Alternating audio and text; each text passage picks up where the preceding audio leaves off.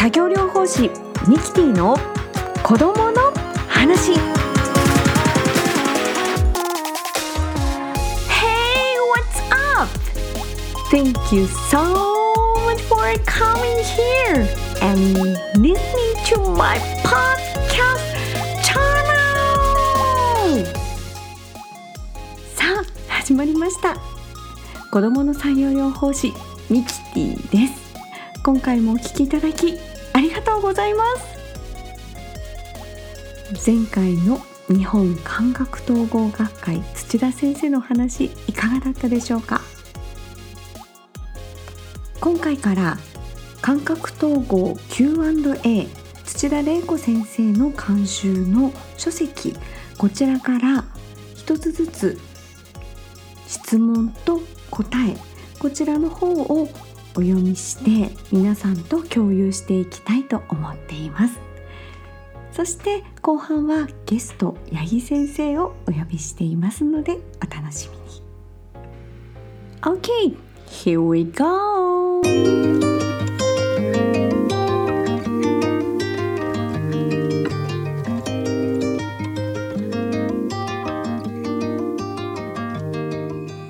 クエスチョン1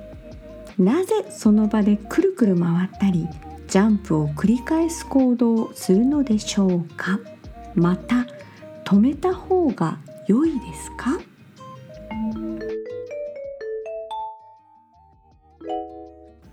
ではつまずきの背景と援助の考え方について感覚統合の視点から探っていきましょう。私たちは昔から動く感覚を楽しみ好んで遊びにしてきました。遊園地にあるコーヒーカップやジェットコースターなどがその例です。私たちはこのように回ったり滑ったり揺れたりする感覚を耳の奥内耳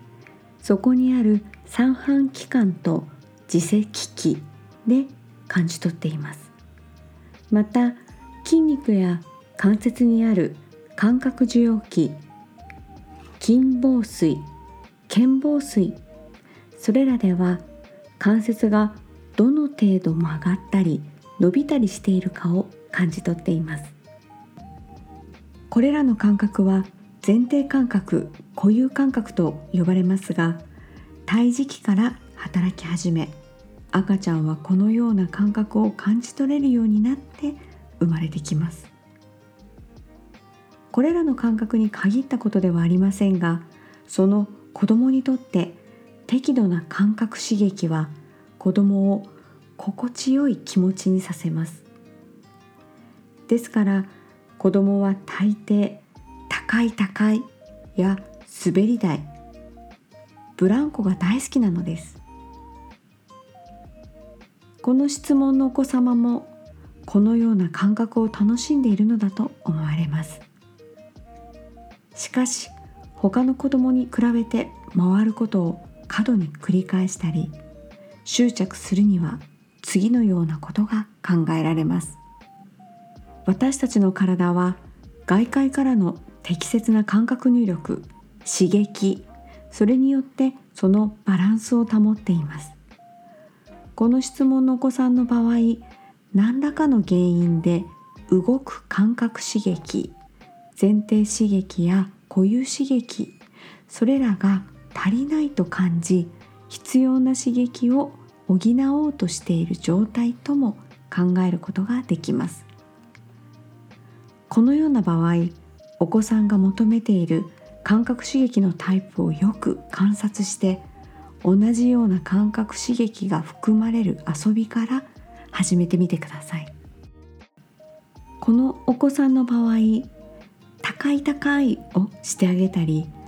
抱っこしてぐるぐる回ってあげるのも良いかもしれません。このように子供がやっていることをただ止めるのではなく子供が欲しがっている感覚刺激を推察して同じような感覚が体験できる他の遊びに次第に広げていくことが大切です。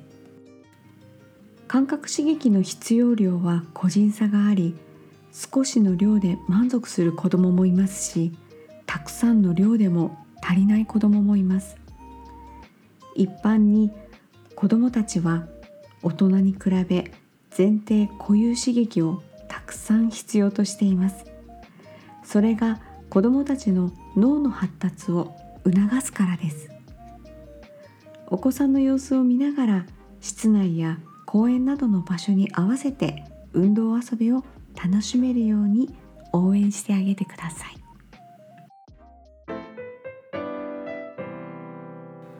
ワンダーランドの子どもたち。このコーナーでは書籍をご紹介したりゲストを交えてお話をしています。今日は八木先生の登場です。長崎と札幌をつないでズームでお送りします。ではどうぞ。はい皆さんこんにちは。今日はですね皆さんもよくご存知の八木さんをご紹介します。ゲスト八木整骨院 NTA BBAS 発達臨床室八木則明さんです。はい、八木です。はい、よろしくお願いします。よろしくお願いいたします。ね、よろしくお願いします。はい、八木さんは八木整骨院をされていらっしゃいますが、こちらはちょっと特別な整骨院なんですよね。そうですね。あのーうんうん、後ろの方にこう NTA、BBAS 発達臨床室っていうのがついていますので、はい、はい、あのー、発達についての、まあ、取り組みをいろいろとさせていただいている、まあ、整骨院でもありますということになりますね。はい、そうですね。まあ、私がお呼びするということであれば、まあ、必然的にお子さんに関連してるっていうのはねなんとなく皆さんも薄々感じてると思うんですが、はい、では八木さん実際にどんなことをしているのかお話を伺ってもいいでしょうか？はい、よろしくお願いします。よろしくお願いします。はい、まあ、発達っていう風なあのねあの屋号についてるっていうふうなことでなぜかっていうふうに思われる方も多いと思います。まあ、整骨院っていうのはねあの一般的にはこう柔道整復師っていう国家資格がいるある人がやってる場所なんですけれども、まあ、怪我の治療をしたりとかっていうふうなことをやってる場所です。でそこに発達っていうのはなぜついたのかと言いますとですね僕のあの息子今14歳になりましたけど陽生っていう風な名前なの長男なんですけど、うん、彼がまあ23歳ぐらいの時にあの自閉スペクトラム症っていう風に診断されて、うん、まあ僕は整骨院やってるってことで体の方からの関わりをこうなりわいとしてるので、うん、あのいわゆる発達障害っていうのに対しても何かこう体の方からアプローチすることできないかなってずっとこうあの考えてたんですけどでもなかなかそれが見えてこなかった部分があったんですけど、うん、まあ彼が8歳ぐらいになった時に、うん、まあ、いよいよちょっといろんなお困りごとというのが出てくるわけですね。うん、まあミキティさんのチャンネルをお聞きの方はどんな感じのお困りごとなのかなっていうのは結構ご存知かなっていうふうに思うんですけどもそのお困りごとに対してこれなんとかしないといけないなっていうふうな形で、まあ、僕はたまたま、ま BBAS って屋号にも載ってますけれどもこれアメリカ発祥のあの療育プログラムっていうふうなことになります。こちらの、ね、学びをちょっと演させていただいてでそれで結果的に、えーと、発達について皆さんにお伝えするような立場になったということになります。はい。なるほど。そうだったんですね。皆さんもねこれなんだろうって思われた方やっぱりいらっしゃると思うんですけれども。でもあの、ね、私たちも出会ったのをねちょっとお伝えしたいんですけれども。実はですねコロナ禍で八木さんが立ち上げた発達系オンライン学び合い交流発達ミートアップここでしたよね八木さん。そうですね。はい。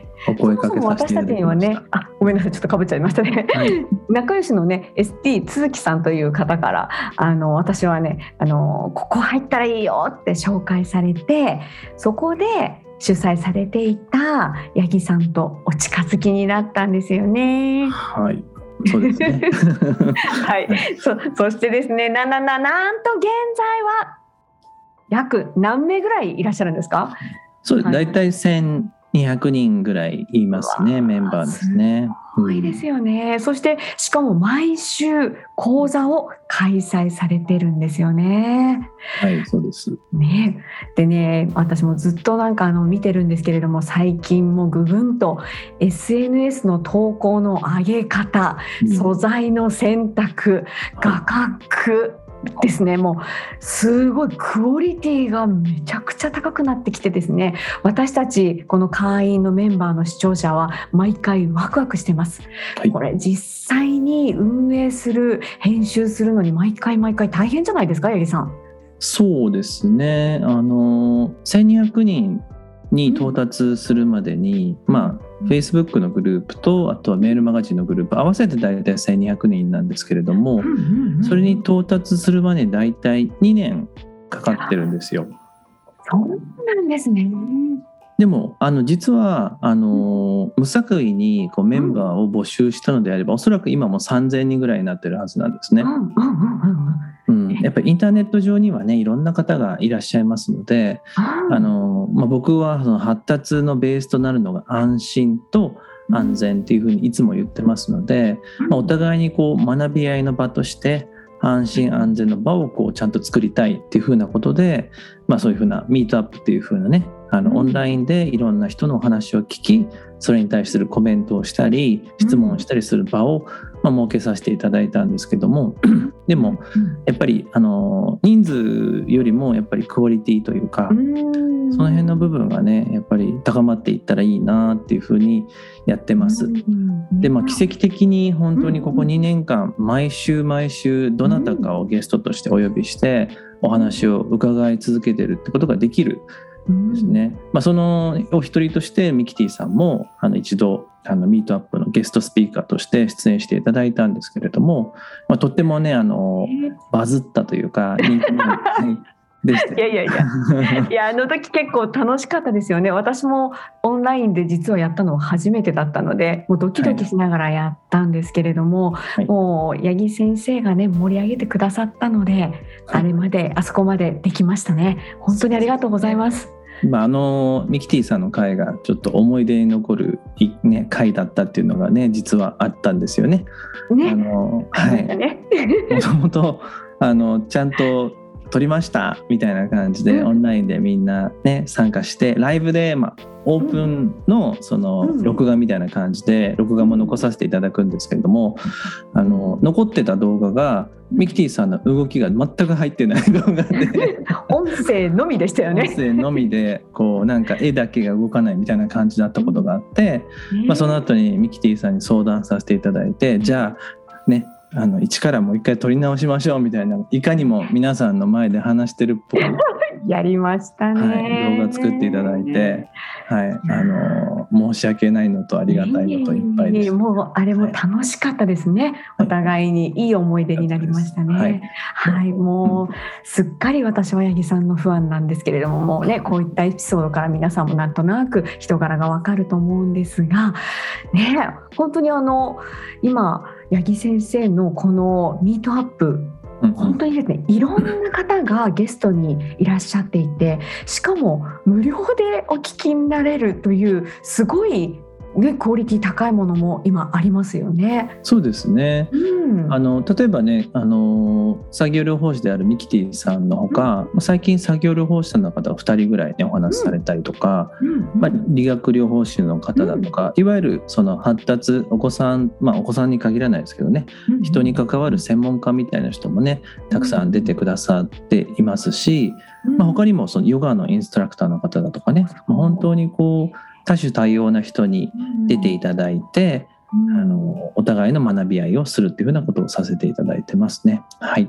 本当そうですよね。やっぱりなんかあの移植種がここで交わるというすごいあの画期的な場所だと思うので、私は今後もずっと続けていただきたいなと思っています。そうですね。ね。もともとこのミートアップっていうのを作ったのは、あのと僕はですね、うん僕自身がそのやっぱり発達に特性のある子どもの親として、うんあの何を最初に知ればいいのかなって全く分かんなかったんですよ。うんうんうんなので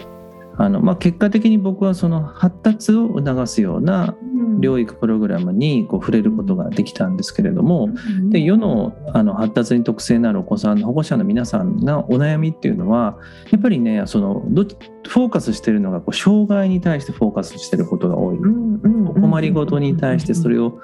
どうやったら乗り切ることができるのかなっていうふうな部分をフォーカスしてるのが多いんですけどでもそうするとどうしてもこう専門職の方に頼らざるを得なくなる、まあ、それも本当に大切な視点なんですけども、うん、逆に言ってしまうと保護者としてやることが減っていっちゃうんですよね。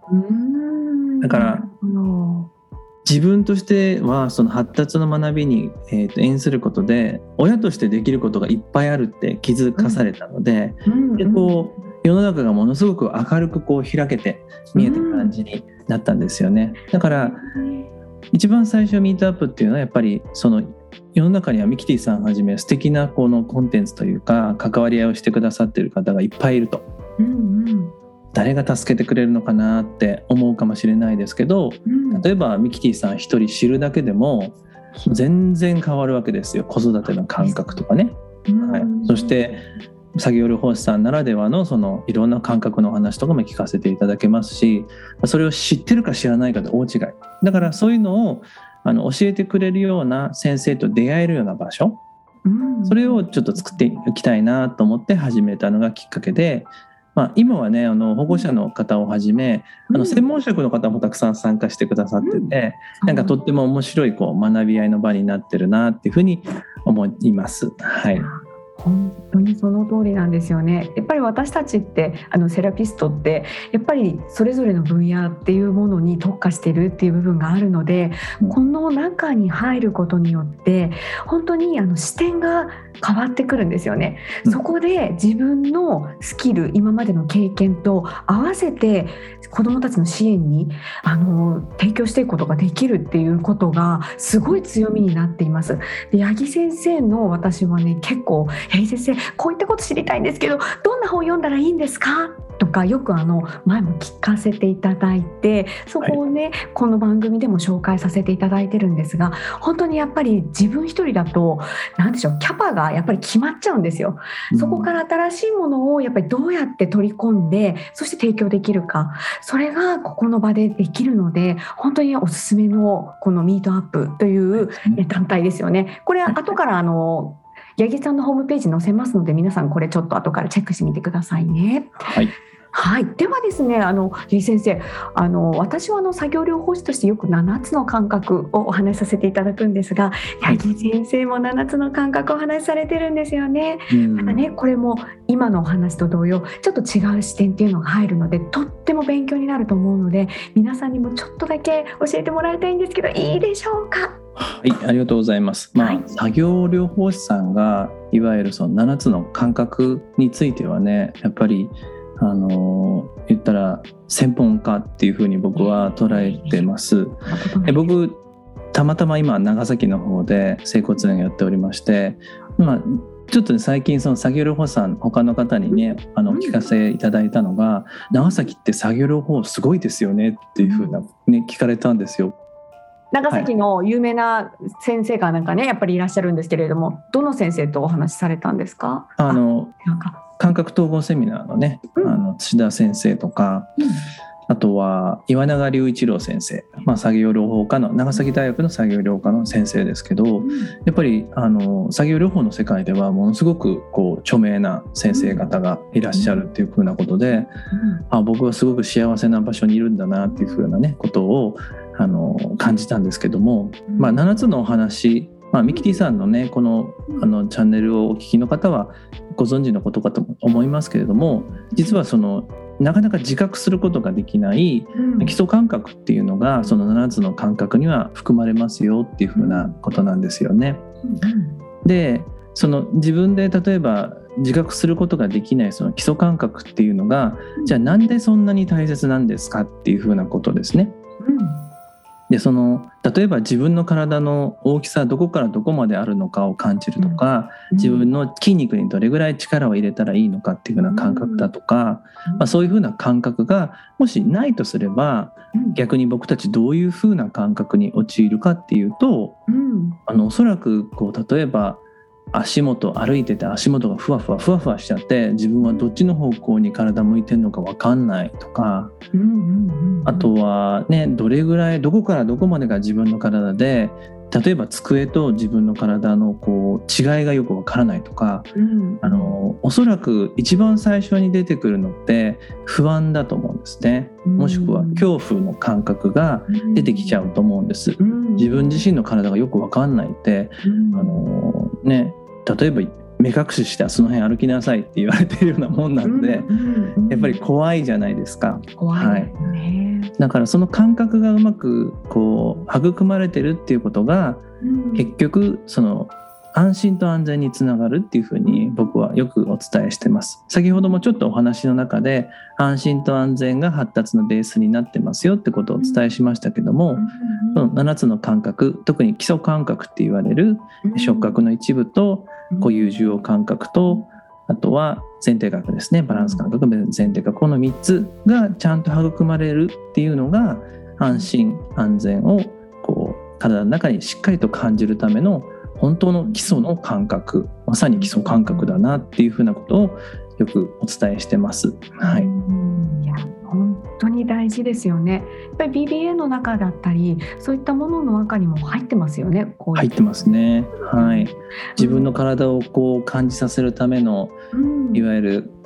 固有感覚のね受容器を使うような刺激の方法だったりとかうん。あとは体をどちら側に動かしたらこんな感覚が入りますよっていう風なパターンを入れる方法だとかうん。本当にまあ今ねミキティさんに BBA のお話してくださいましたけど、まあ、BBA のプログラムの中にも本当にその基礎の部分ですね。うん。自分の体を感じる安心安全を感じるためのベースを作るような、はい、うんあの取り組みはたくさん入ってますね。いや本当にそうですよね。なんかやっぱりいろんな支援の方法あると思うんですけれどもみんなそれぞれそのお子さんの体についていろんな角度から何かしてお手伝いしてあげたいっていうそういった部分っていうのはやっぱり少なからずうんいろんな分野からあるんだなっていうのをねこの今八木先生のお話も聞いて私は思っています。そうですね。うんはい。僕ねあともう一つちょっとお伝えしたいのは、はいその。例えば作業療法士さんがやってらっしゃる取り組みももちろんその安心安全を感じて、まあ、特に作業を通してその人の中に安心安全を作り出すと、理学療法士さんだったら別の手法があるしその他のいろんなセラピストさんもいらっしゃいますけどあのやっぱりこう手法はいろいろあると思うんですけれどもじあゃあ目的は何なんだっていう時にそれがやっぱり共通してるっていうのはあるかなっていうふうに思うんですよね。そうですね。だから世の中には本当たくさんいろんな学びがありますけどあのどの学びであっても、まあ、僕の中ではうん。最終的にそのお子さんとかお相手の方の中に安心安全がこう育まれる方法であればうんうんうんうん。言ってしまえば何でもいいのかなって思ったりもするんですよね。まあ、その一つとして、うん、あのミキティさんのやってらっしゃるその取り組みっていうのは本当にねその安心安全を作り出すっていうことにあの素晴らしいこうなんていうかな働きがあるなって僕お話を聞かせてもらったりミキティさんの投稿とか見せてもらったりして思いますそれがこうあ愛が溢れてるみたいな感じでね ありがとうございます。多分ミキティさん知ってる人だったら皆さんそう思うと思うんですけどすごい人なんですね。はないです。いやー、はい八木先生、もういっぱい持ち上げてくださってありがとうございます。ハードルが高くなってきました。はい。ではですね、まあ本当に今のね、八木先生のお話をね聞いてね、おお、なるほどってやっぱり思ったと思うんですよね。なんかあのね、先ほどもお伝えしましたように、八木先生はね、本当いろんな方とコラボをしたりしてますね。私あの呼吸のお話も結構好きで、呼吸の方と一緒にお話しされてますよね。それもちょっとお話ししてもらってもいいですか？い、そうですね最近あの4週にわたってオンラインでセミナーを開催してたんですけども1回2時間で4回で8時間でしたね。でそのコラボの相手というのが僕のまあ15年ぐらいのまあ友人の一人でマックスさんっていうねあのねマックスさんお話聞くと本当にイギリス人かって思うぐらい日本語上手なんですけど本当当にすごいですよねそうなんですけど関西人だろうっていうぐらいのうん関西弁を繰り出すみたいな人なんですけどもそのマックスさんですね。オックスフォード大学の神経科学の方ね卒業されてる方で今は彼は何に一番取り組んでるかっていうとあの呼吸なんですね。うんやっぱりね呼吸ができてない人が今ねうん。とっても多い、まあ当然これを聞いてらっしゃる方も呼吸できてるから生きてるんですけれどもね聞ききてるんですけど、やっぱりこの部分も無意識でやってることです。でそれを無意識でやってる呼吸法を、まあ、あえて意識をして、まあ、いろんな、えー、と方法をねやってみて自分の体にどういうふうな変化が起きるのか自分の神経にどういう変化が起きるのかなんていうのをこうねあの教えてらっしゃいます。で僕は最近その彼と先ほどもちょっと言いましたけども4回コースで、まあ、僕は原始反射っていうお腹の中からスタートしてるあのやっぱりこれも無意識の体の動きなんですけどね、はい、それをもう一回学び直してあとはその呼吸法でまあマックさん脳波をスローダウンさせるっていうのを今やってらっしゃるので脳波を赤ちゃん赤ちゃんの状態までスローダウンさせて、えー、そんなことしてるんですか？でお腹の中の状態に戻ってお腹の中でやる原始反射の動きを今の自分の意識を持ったままこう安心安全な空間の中でもう一回やり直すみたいな。それをこうやったんですよね。うわやりたいですね。これ聞いてる方多分今もうすごいチェックしてると思いますよ。これもね八木さんのホームページに載ってますもんね。それ絶対載ってますね。はい、はい。あのえー？なのでそれでね起こってくる変化っていうのがやっぱりとっても面白くておそらくでもこの呼吸法と原始反射のワークってやった人って今までいないと思うんですよ。多分ね。でものすごくこう面白い取り組みであのまあ僕が一番こうなんていうか目的としてこういう風になったらいいなっていうそのセミナーのゴールが、あのやっぱり自分の体にはですねあの自分の体を生かし続けるっていう風な働きがあります。あとはその自分の体にはあの自分を発達させるやっぱり働きがあるんですね。呼吸でもできるし、えー、ともちろん動きでもできる。でそれをこうずっと戻っていってあの触れると自分の根っこの部分ですねに触れるとやっぱりねすごく安心するんですよね。自分は生きてるんだっていう実感が湧いてくるし自分のこの無意識の状態で体を動かしてるとか無意識の状態の時から呼吸のような動きをしてるとかそれが今までずっと続いてきてるんですね。心臓の動きがずっと続いてきてます、まあ、お腹の中にいる時から動いてますよね。ずっと続いてきます。生まれてからおぎゃーって言って呼吸してでもよく考えたら今までずっと続いてるんですよね。だから自分のその根っこの部分に触れるとうん。なんかねもう何とも言えないこう安心感がね感じられて自信が持てるしやっぱり今いろんなことでやっぱり、まあ、悩んでたりとかあの恐怖とか不安を感じてる人がいてどうしようもなくなってるけどでも自分の根本にあるものはしっかりとしたその生命力ですよっていうふうなこと。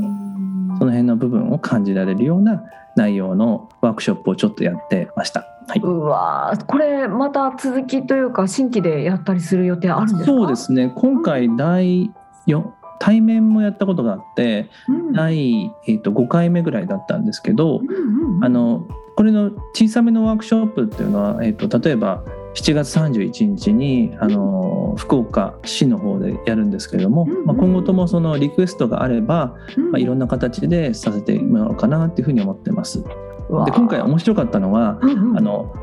えっと、ハープ奏者のね有田さんっていう方が大分にいらっしゃるんですけど、はい。その原子反射のワークをやるときに呼吸のワーク原子反射のワークをやるときに音をちゃんと作ってもらったんですよ。曲を楽曲作って。もらってでその音を聞くだけでもねあのね、その僕が意図してる例えばすごく静かになっていく呼吸法とかあとはちょっとねあの自分を活性化する呼吸法とかっていろいろあるんですけどあのそれを聞きながら呼吸をするだけでもねあのいろんなことが感じられます。面白かったです。へえ。じゃあそれもあの八木さんが工夫されてハープ入れようっていうふうに思って今回。はそうですね。たまたまこれもご縁でそのハープ奏者の方にですね、アイリッシュハープを演奏されててでほん聞かせてもらってねすごく心地よくて、なんだろう。そのあえてその音もあの 432Hz に変えてもらったりとかしてでやったんですよ。やっぱりねあのすごく深いとこまで入っていけるような感じの内容のワークになりましたねその時はね。はい、うわなんかもう皆さんもう早く開催してほしいっていうふうにね 今皆さんの心の声がね私たちに届いてますので八木先生ぜひぜひまた開催してくださいね。はい。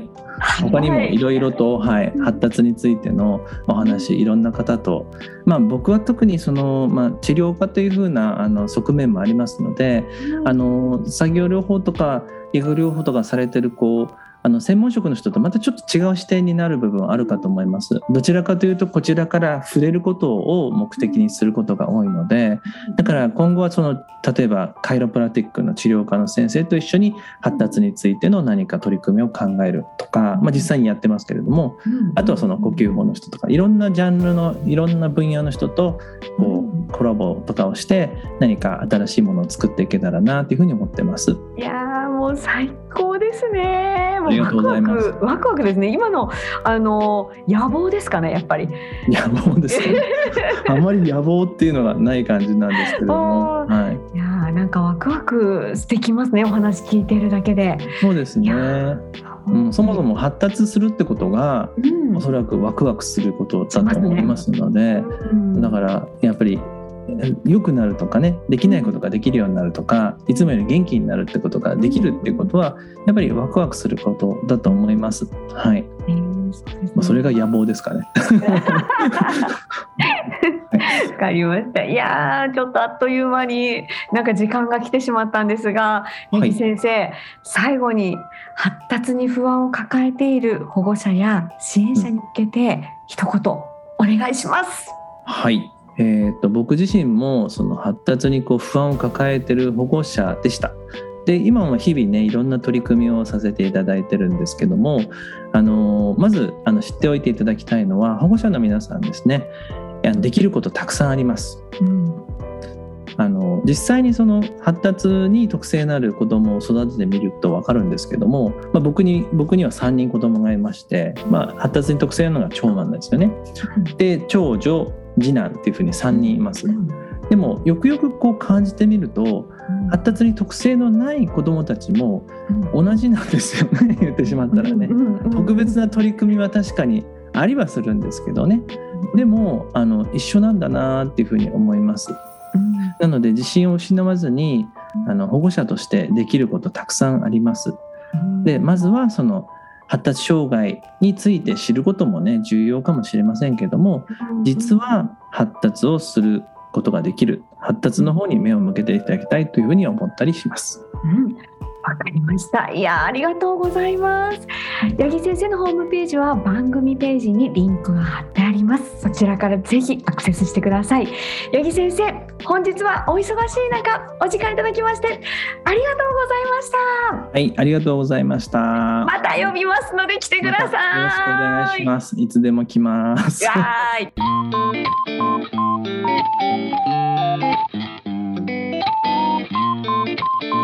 今